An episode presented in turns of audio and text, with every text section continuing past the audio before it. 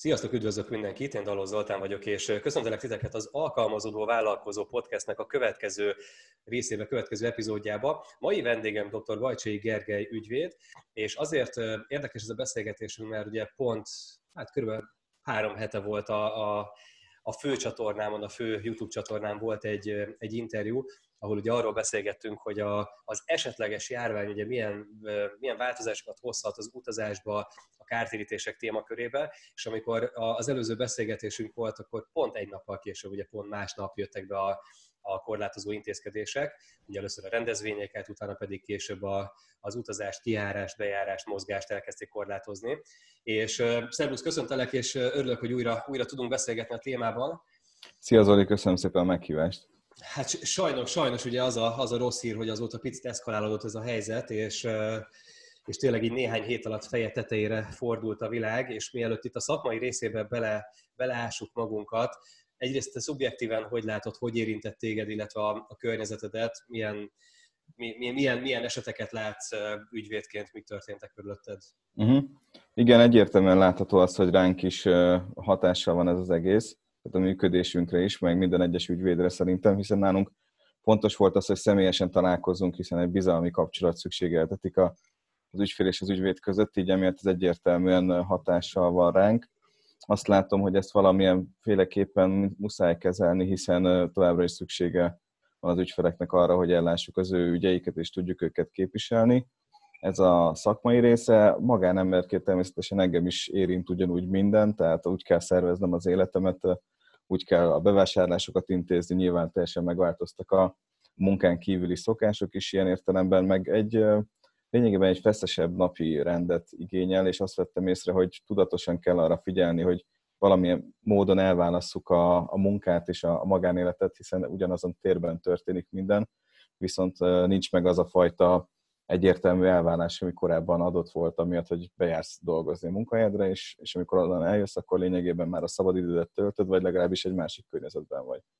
Tehát egyfajta furcsa módon kaptál egy szabadságot a home office-ban, de ugyanakkor egy sokkal nagyobb tudatosságot és szigort igényel tőled ez a dolog, tehát ilyen szempontból van egy kettőség. Abszolút, és te hogy látod amúgy, mert én például tapasztalom magamon, hogy annak ellenére, hogy tényleg nagyobb a, a szabadság, meg a szabadidő, én most úgy látom, hogy, hogy zsúfoltabbak a napjaim, és valahogy így összönösen több, több megbeszélést pakolok, pakolok bele, és volt az egyik nap, hogy fél órás blokkokba be, be volt osztva reggel 9-től este 6-ig, és tényleg a végén arra eszméltem, hogy nem álltam föl a, a Zoom meetingek elől. Neked hogy alakult így az előző két-három hét?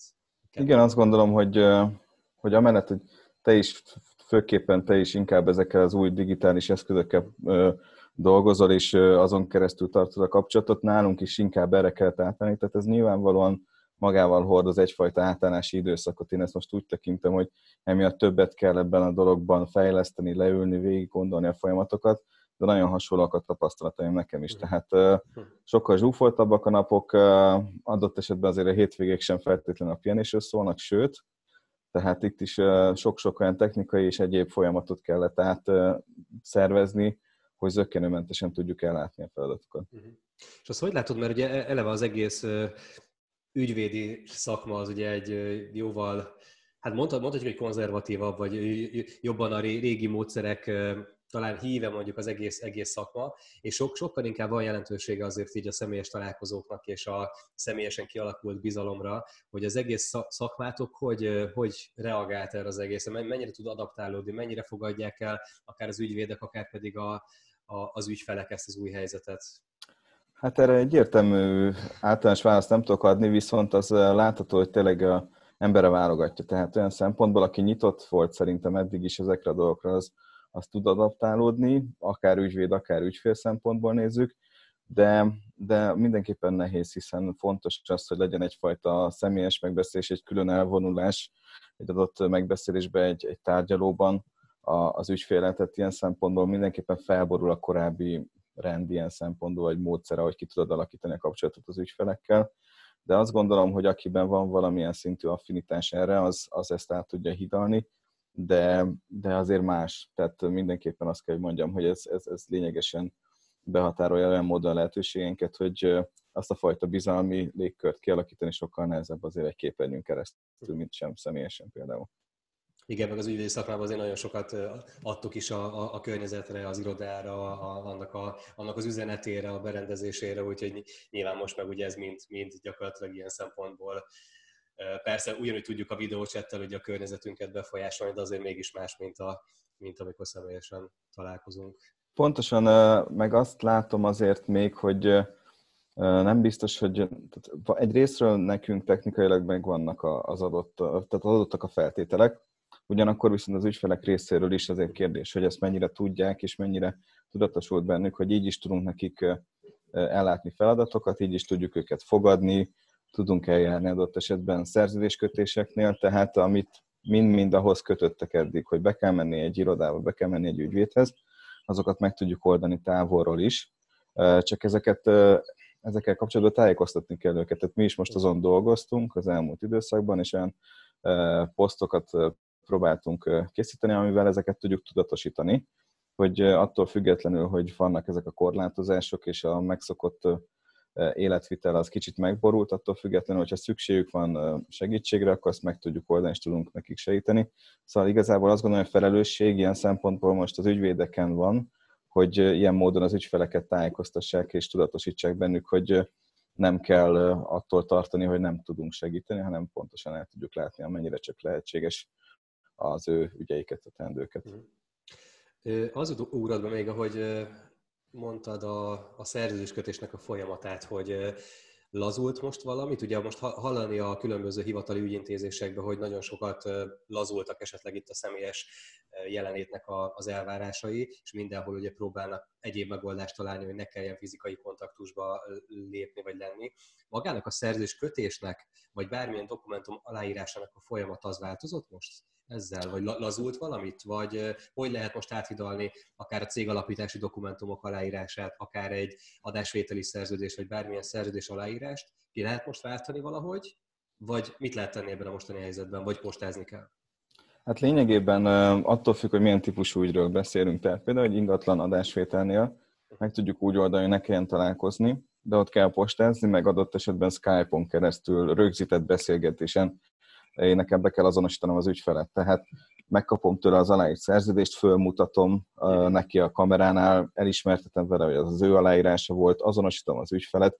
Tehát mhm. kicsit uh, administratívabb jellegű, illetőleg azt kell, hogy mondjam, hogy szerintem ilyen szempontból talán uh, annyiban szerencsésebb, hogy az ügyfél is látja, hogy ezzel az ügyvédnek azért van elég sok teendője. Tehát sok esetben azért meg szokták kapni ezt az ügyvédek, vagy a jogászok azt, hogy mondjuk copy-paste módon uh-huh. dolgoznak egy-két dologgal kapcsolatban. Itt viszont akkor egyértelműen látható az, hogy amellett, hogy elkészítünk egy okiratot, amellett mennyi minden olyan háttérmunka van, amit amúgy meg kell tennünk ahhoz, hogy ők is biztonságban tudják azt a saját ügyletüket, és most ilyen szempontból be kell őket vonnunk például egy ingatlanadás vételnére a Skype-os üzemmódra. Van egy másik dolog, ami még tud segítség lenni, az a, az ügyfélkapunk keresztül van egy ilyen digitális aláírási lehetőség, ez az AVDH nevű aláírás.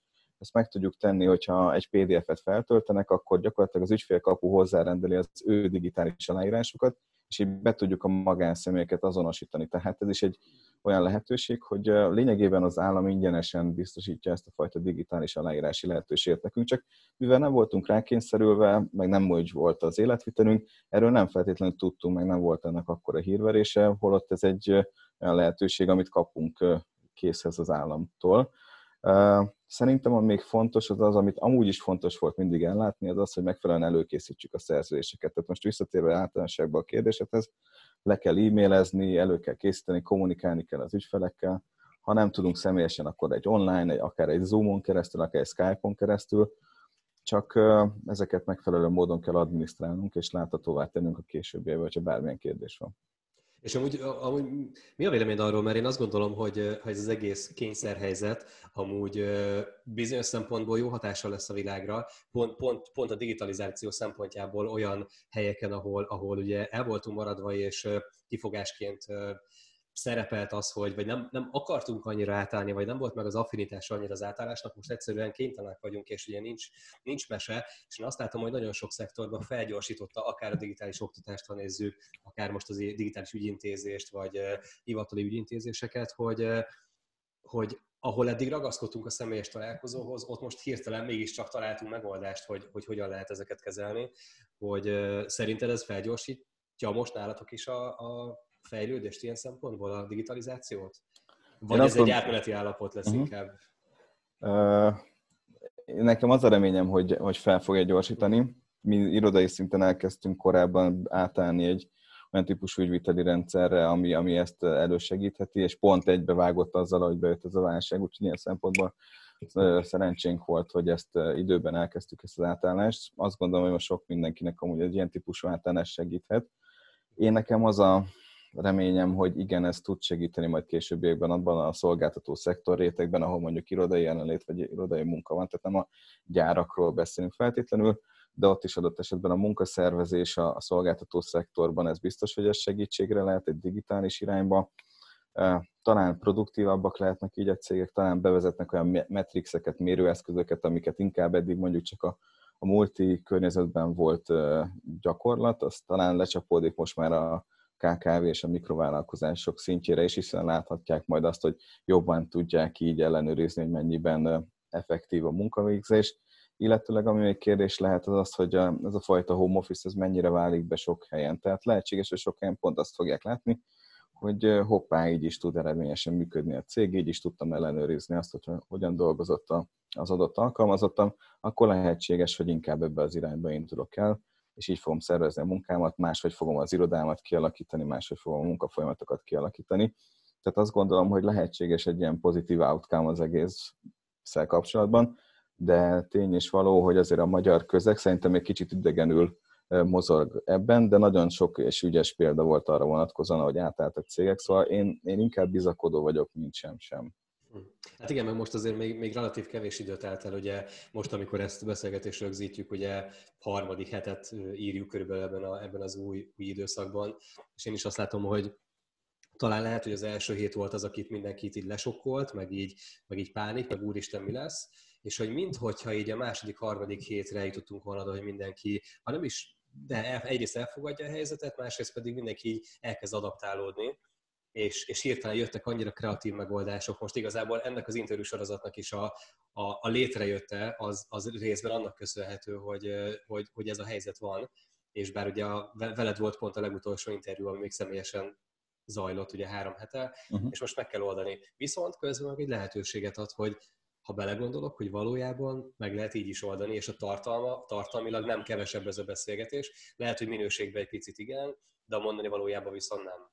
És hogy egyben ez az egész helyzet, meg ez egy új lehetőséget is teremtett erre, úgyhogy igen, ez egy érdekes dolog, meg a másik, ami nekem még eszembe jutott pont a múltkor egy másik beszélgetés kapcsán, hogy valahol ez a cégvezetők meg tulajdonosok részéről is igényelnek bizonyos plusz, plusz ráfordításokat, mert azt látom a home office-nál, amiről a legelején beszéltünk, hogy tudod, hogy hogyan válik el a, a munka és a szabadidő, uh-huh. és ilyen esetben szerintem adott esetben például egy, egy, egy ügyvezető, egy cégvezető, egy cégtulajdonos abban segítheti a munkavállalóit, hogy, hogy valamilyen praktikákat megnéz az interneten, valamilyen típusú oktatóanyagokat átküld, amivel kicsit segít, és ezzel is a csapat szellemet föntartja, hogy hogyan tudnak a, azokat a rekreációs dolgokat elvégezni, amiket amúgy adott esetben elvégezte, úgyhogy elment egy, most mondok majd egy joga órára, elment mondjuk csoportos edzésre, tehát mind-mind azok a dolgok, amik kimaradnak most már, azokat hogyan és milyen itinerek mentén tudják meg szervezni a dolgozók, hiszen a cégvezetőknek is az az érdeke, hogy,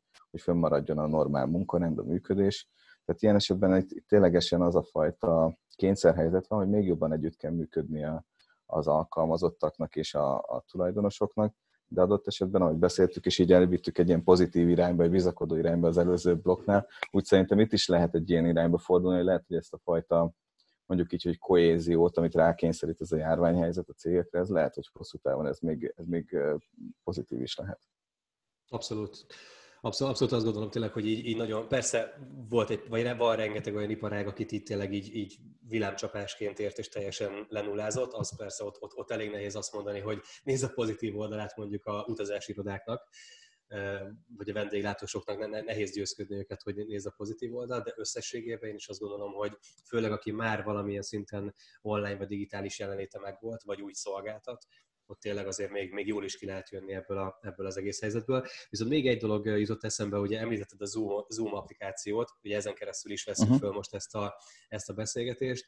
Ugye itt hirtelen a, a részvények kilőttek, nem tudom, 40%-kal, és én megnéztem a Google Trends-be is, hogy Amerikában a keresési volumen hogy változott, tehát március elejétől ilyen egekbe kilőtt a ilyen és ehhez hasonló szoftvereknek a, a keresése. Viszont pont ma, amikor a beszélgetést fölveszünk, most jelent meg az Indexen egy cikk, hogy hogy a Zoomnak ugye milyen biztonsági rései Igen. lehetnek, és hogy pont az ügyvédi kamara adta ki, hogy, hogy, hogy a tárgyalásokat nem lehet ezen keresztül, vagy hogy nem, nem, nem ajánlják ennek a, ennek a használatát.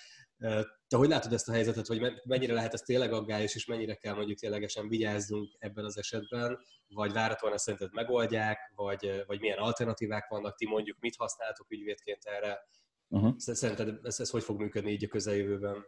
Hát itt két része van a válasznak. Az egyik az az, hogy a, a mi munkánkban hogyan kell ez viszonyulni, és mondjuk mi az én személyes véleményem. Először mondanám azt, ami a munkában, hogy kell viszonyulnunk hozzá, mert, mert ez egy érdekes dolog volt, mert amikor bejött ez az egész szituáció, hogy otthonról kell dolgozni, akkor nagyon nagy igény volt, hogy, ahogy sokan használják a Zoomot. Emiatt először engedélyezte a, a kamera, hogy akkor, mert eredetileg a Skype-on keresztül volt ez a távazonosítás, amit az elején beszéltünk az igaztalan adásvételeknél például, hogy fölmutatom a szerződést, elismeri nekem, ott rögzítettük, majd fölmerült az, hogy akkor a Zoomot is elfogadják ilyen eszköznek, amin keresztül ezt lehet rögzíteni, és most akkor nem, nem olyan régen jött ki az újabb információ, mivel vannak ilyen biztonsági rések, emiatt most levették a listáról azt, hogy a, a Zoomon keresztül ezt lehessen rögzíteni, tehát továbbra is a Skype-on lehet.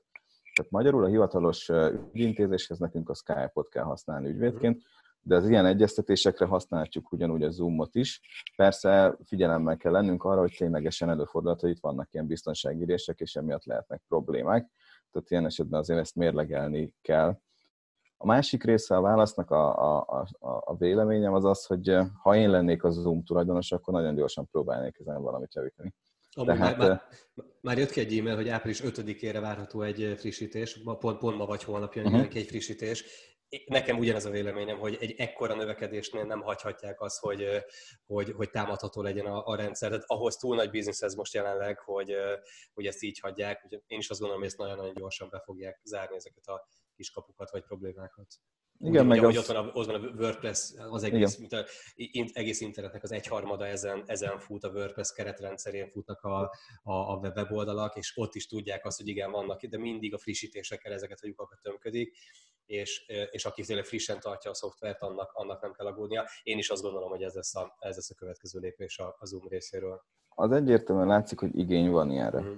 Tehát az, a, van igény arra, hogy konferencia beszélgetéseket tartsunk ekkora létszámmal adott esetben, megfelelő minőségben, tehát azt gondolom, hogy egyértelműen kifejezte a piac az igényét, és hogyha ez a mostani helyzet az egy ilyen átellen módban egy igényteremtő helyzet, sok esetben akkor születnek meg megoldások, hogyha van rá igény, most meg most egy kényszer szülte igény van. Én azt gondolom, hogy innentől kezdve az emberek ezt érzékelni fogják, hogy ezt meg lehet így is oldani. Uh-huh. Nem biztos, hogy e-mailezni kell, lehet, hogy föl tudunk venni, rögzíteni egy ilyen konferenckolt, és úgy tudunk intézni például a céges belső egyeztetéseket, úgyhogy gyanítom, hogy ezt, ezt rövid úton rendezni fogják, vagy hogyha majd nem Zoom-nak hívják a következő ilyen applikációt, akkor hívják másnak, vagy Google Trends-nek, vagy valaminek, de hogy valami hasonló, innentől kezdve a mindennapjaink része lesz, azt gondolom, hogy ez szinte fix. Hm, abszolút, abszolút egyetértek.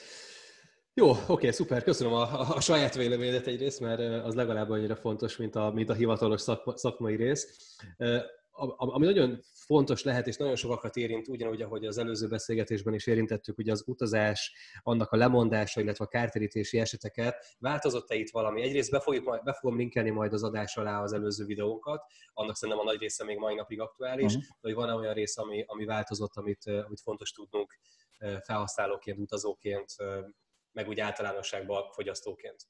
Igen, amikor csináltuk azt az előző beszélgetést, készítettük, azt hiszem az Március 10-11, igen, igen, igen.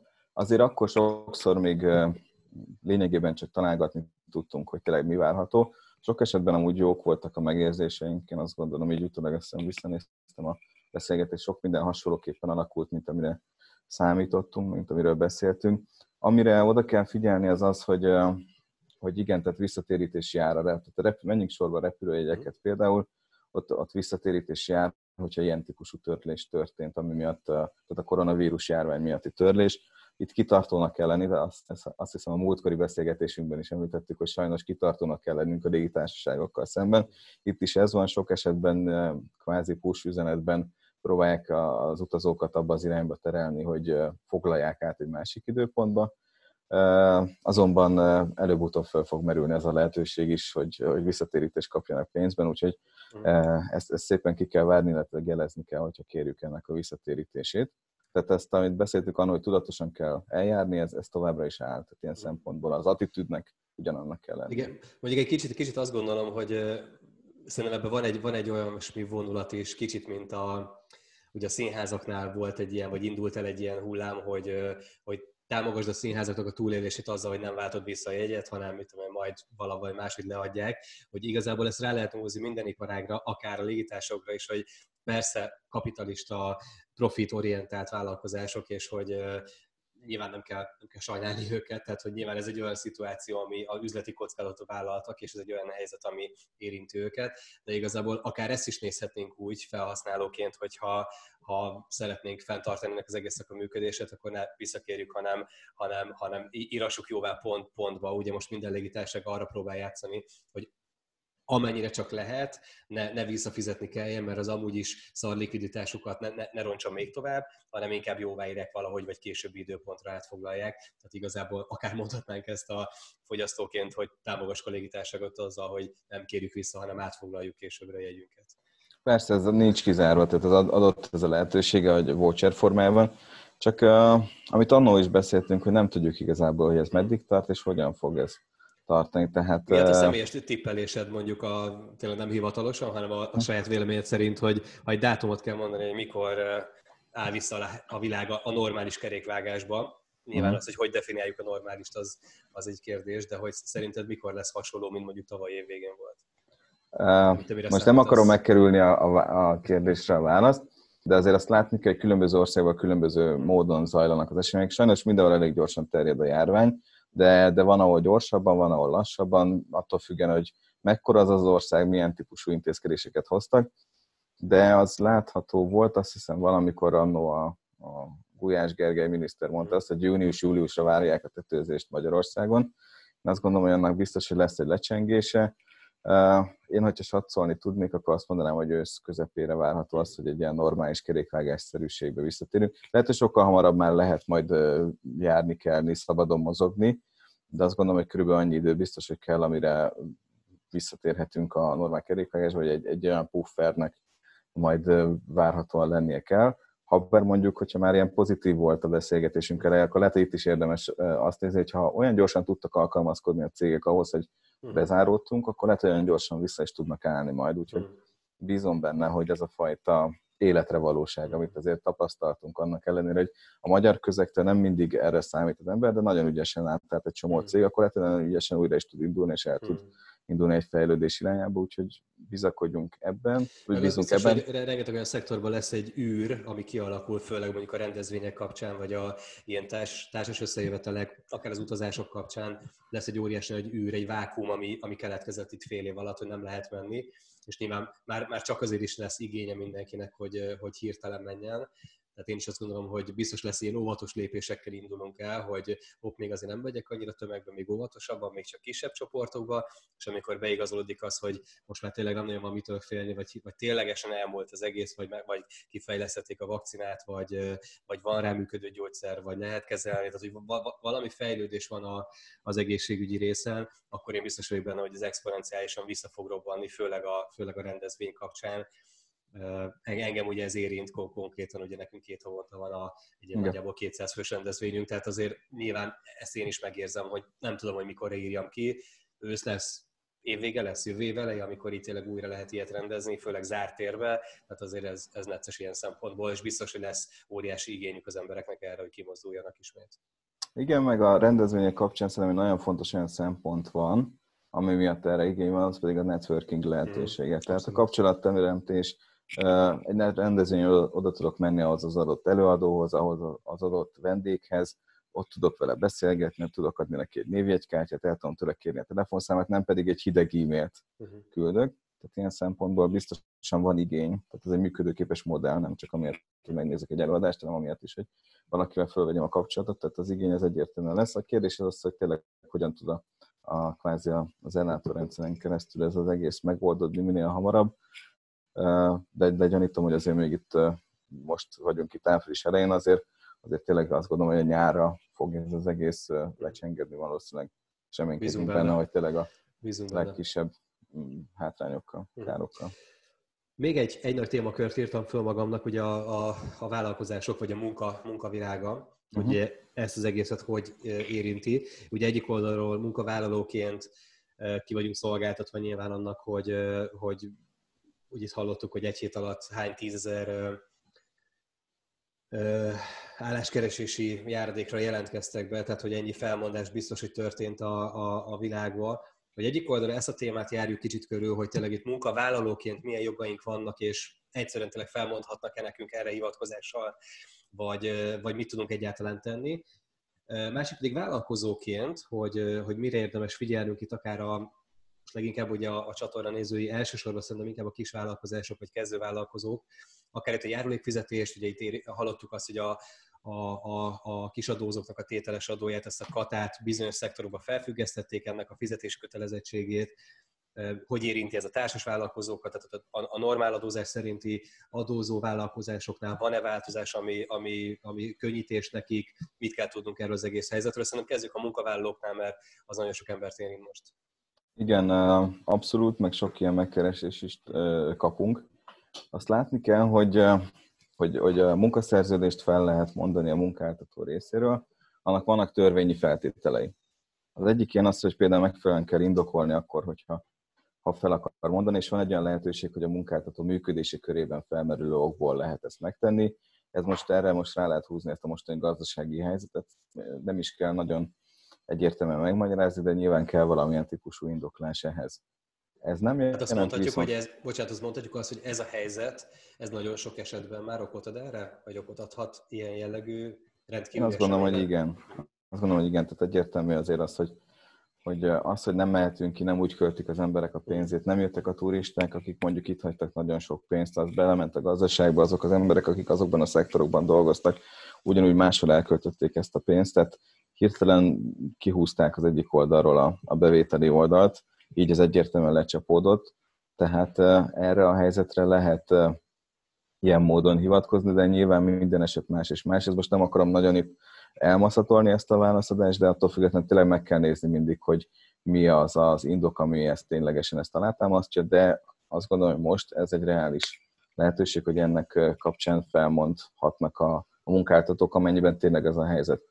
Viszont ez nem jelenti azt, hogy teljesen félre kell tenni a munkatörvénykönyvét, tehát hogyha jogosult vagyok én végkielégítésre, akkor most is jogosult vagyok, ha jog, a felmondási időre most is meg kell, hogy kapjam a munkabéremet, úgyhogy ezekre mind-mind oda kell figyelni, hogy ezek jogszerűen menjenek. Ami nagyon fontos szempont még az az, hogy a közös megegyezés az azt jelenti, hogy közös megegyezés, tehát magyarul mind a két félnek egyező akarattal kell azt például elfogadni és aláírnia, tehát hogyha én egy munkavállaló vagyok, és nekem oda nyomnak elém egy olyan iratot, hogy akkor most egy közös megegyezést írjak alá, azt nyugodtan átgondolhatom, nekem az megfelelő-e, ugyanazokat az összegeket megkapom mint amit amúgy megkapnék egy felmondásnál. Tehát ezeket a típusú dolgokat nyugodtan át lehet gondolni, és annak alapján aláírni. Tehát a, a jog az egy olyan dolog, hogy azért az embertől elvár egyfajta tudatosságot, észszerűséget, figyelmet. Tehát ezeket a dolgokat át kell gondolnunk, ha úgy van, akkor ha egy közös megegyezésnél van, akkor nyugodtan egyeztessünk egy szakemberrel ezt megelőzően, és akkor annak alapján tudjuk meghozni a, a lehetséges döntést, hogy akkor ebből belemegyünk, vagy nem. Ha nem megyünk bele, akkor sok esetben ilyenkor a munkáltató felmond, akkor viszont, hogyha azt gondoljuk, hogy jogellenes, akkor ugyanúgy lehet pert indítani. Nyilván ez egy költségesebb dolog, érdemes törekedni arra, hogy közös megegyezés legyen, mert talán az a legköltség kimélőbb mindenkinek, de hogyha egyértelműen jogellenes a, a, a felmondás, illetve az érdekeinket sérti, akkor nem vagyunk elzárva attól, hogy, hogy bíróság elé vigyük az ügyet. Tehát magyarul kell egyfajta tudatosság. Munkáltatói oldalról nyilván meg kell vizsgálni azt, hogy, hogy mennyiben érint minket tényleg ez a, a szituáció, de megtehetjük azt, hogy, hogy felmondjunk, hogyha azt látjuk, hogy ténylegesen nincsen bevételünk, csődbe menne a cég, adott esetben át kell struktúrálni a, a működésünket, más, más típusú munkavállalókra van szükségünk, adott munkakörre nincsen más szükségünk. Mi azt néztük meg az ügyfeleinknél, hogy lényegében van három pillér, ami a működésben a cégeknél szerintünk most a leginkább fókuszba került. Az egyik ilyen az a munkavállalók, tehát a munkajogi állomány megvizsgálása, illetve az alvállalkozók, tehát kinek hogyan indul el a stru- vagy van felépítve a struktúrája. Ezeket kell megvizsgálni, ténylegesen akkor ott fönn tudjuk-e tartani ezt a fajta struktúrát, vagy sem, hogyan kell átalakítani. A másik rész az az, hogy megnézni a szerződéseinket, tehát amit mi vállaltunk a partnereink irányába. Tudjuk-e teljesíteni milyen határidővel, vagy milyen volumenben, vagy, hogy, vagy hogyha nem, akkor azt mindenképpen jeleznünk kell, hiszen van egyfajta együttműködés és tájékoztatási kötelezettségünk, amit a polgári törvénykönyv ránk ról, tehát ilyen esetben kell megint egyfajta tudatosság, egy kommunikáció a mi partnereink irányába. És van a harmadik pillér, az pedig, ahogy mi hívjuk egy ilyen behajtási követeléskezelési, tehát amit felénk vállaltak, fizetést, azt meg tudják-e tenni, vagy sem. Tehát ott is kell egyfajta uh, schedule-t, egy táblázatot létrehoznunk, hogy várhatóan bejön-e az a bevétel, vagy sem, már késésben vannak, vagy sem, mikor tudok lépni, kell-e lépnem, akkor, hogyha lépnem kell, akkor milyen lépéseket teszek meg. Tehát azt gondolom, hogy így gyorsan ezt a hármast szoktuk mindig javasolni, hogy vizsgálják meg a cégek, mert ez már egy olyan kapaszkodót ad, egy, egyfajta belső működés, egy kifele én mit tudok tenni, illetve mit várhatok a külvilágtól az irányba, ami már segít egy picit egy olyan irányba terelni a működést, hogy jogilag ezt tudjuk kicsit stabilizálni, és, és, és akkor a pénzügyi dolgokra is fókuszálni a jogi mellett. Hát igen, az abszolút nagyon fontos így a tervezés amúgy is, de most meg, most meg pláne tényleg újra tervezés fázisában van, és mind cashflow szempontból mindent át kell gondolni a cégeknek. A, a teljesség igénye nélkül milyen olyan könnyítések vannak most, amit fontos tudnunk, amit igénybe tudunk venni cégként, itt akár a hiteltörlesztés, akár a járulékfizetés, erről mit kell tudnunk, illetve van-e olyan, amiben igényelnünk kell külön, vagy mi az, ami automatikusan jár, hogy működik ez most? Mindenképpen meg kell nézni, igen, a, a, a hitelek esetében, hogy az, az a, a céges hiteleknél hogyan működik ez a fajta moratórium, a lakosságinál egyértelmű ott minden további nélkül azt, azt igénybe tudjuk venni. Sok esetben azért lakossági ügyfeleket fölkérik, vagy fölkeresik a bankok telefonon keresztül, hogy akarnak ezzel élni, vagy sem. Az nekik a belső elszámolás miatt, meg a, a prolongáció miatt fontos, mivel hogy itt ilyen esetekben nem nőhet elviekben a, a kamatösszeg, hanem, hanem hosszabb lesz a, a hitelnek a kifutása, majd, hogyha véget ér a moratórium. A céges ügyletek esetében azért én mindenképpen javasolnám, hogy a bankkal vegyék fel a kapcsolatot, hogy ez mennyiben és hogyan befolyásolja őket. Egy kérdés még nem, nem érintettük, majd a katásokat szerintem vegyük külön. Mhm. A, ágazatilag látható az, hogy a kormányzati intézkedések egyelőre ott segítették ki, a, főleg a vendéglátás, turizmus szektort, hát ők most lényegében nagyon is érintettek, hiszen gyakorlatilag be, be kellett zárni mindent most arra már. Tehát nem is nagyon lehet ilyen helyeken semmi nemű nyitvatartás. Lényegében ételkiszállítás történt a vendéglátó helyekről. Tehát ilyen szempontból ez, ez őket mindenképpen nehezen éri, nehezíti az ő működésüket. Én azt gondolom, hogy a következő időszakban lesz látható, ha jól tudom, majd jövő hét kedd. Már most pént, szombaton is tegnapi napon, tehát április 4-én hoztak meg jó pár intézkedést, ilyen gazdasági könnyítéseket, csomagokat, alapokat. Azoknak a részleteit azért majd meg kell vizsgálni, ez pontosan mit is jelent és kit hogyan érint. Az látható, hogy ez a logika, hogy, hogy nem a segélyek irányában, hanem valahogy a, a gazdaságot pörgetni próbálják. Ezeknek a pontos részleteit még, még én nem ismerem olyan féleképpen, hogy azt egyértelműen lehessen mondani, hogy akkor mit kell igénybe venni a cégnek, milyen lehetőségei vannak, milyen irányba kell elindulni. Én azt gondolom, hogy a következő hetekben ezt, ezt megfelelően módon ki fogják bontani, és akkor lehet majd látni azt, hogy kit hogyan lehet segíteni. Az biztos, hogy, hogy igen, a járulékok azok jelentősen még nagyobb terhet jelentenek most ebben az időszakban, hiszen a bevételi források azért elapadtak. Ez kicsit kapcsolódik mondjuk az előző blokkunkhoz, a munkajogi kérdésekhez, hiszen sok esetben látható az is, hogy sok helyen most munkaszerződés módosításokat csinálnak, tehát leveszik kisebb óraszámra a munkavállalókat, mert nincsen akkora igény a, a, a cég működése kapcsán. Ez is egy, az is nyilván akkor kisebb járulékot jelent.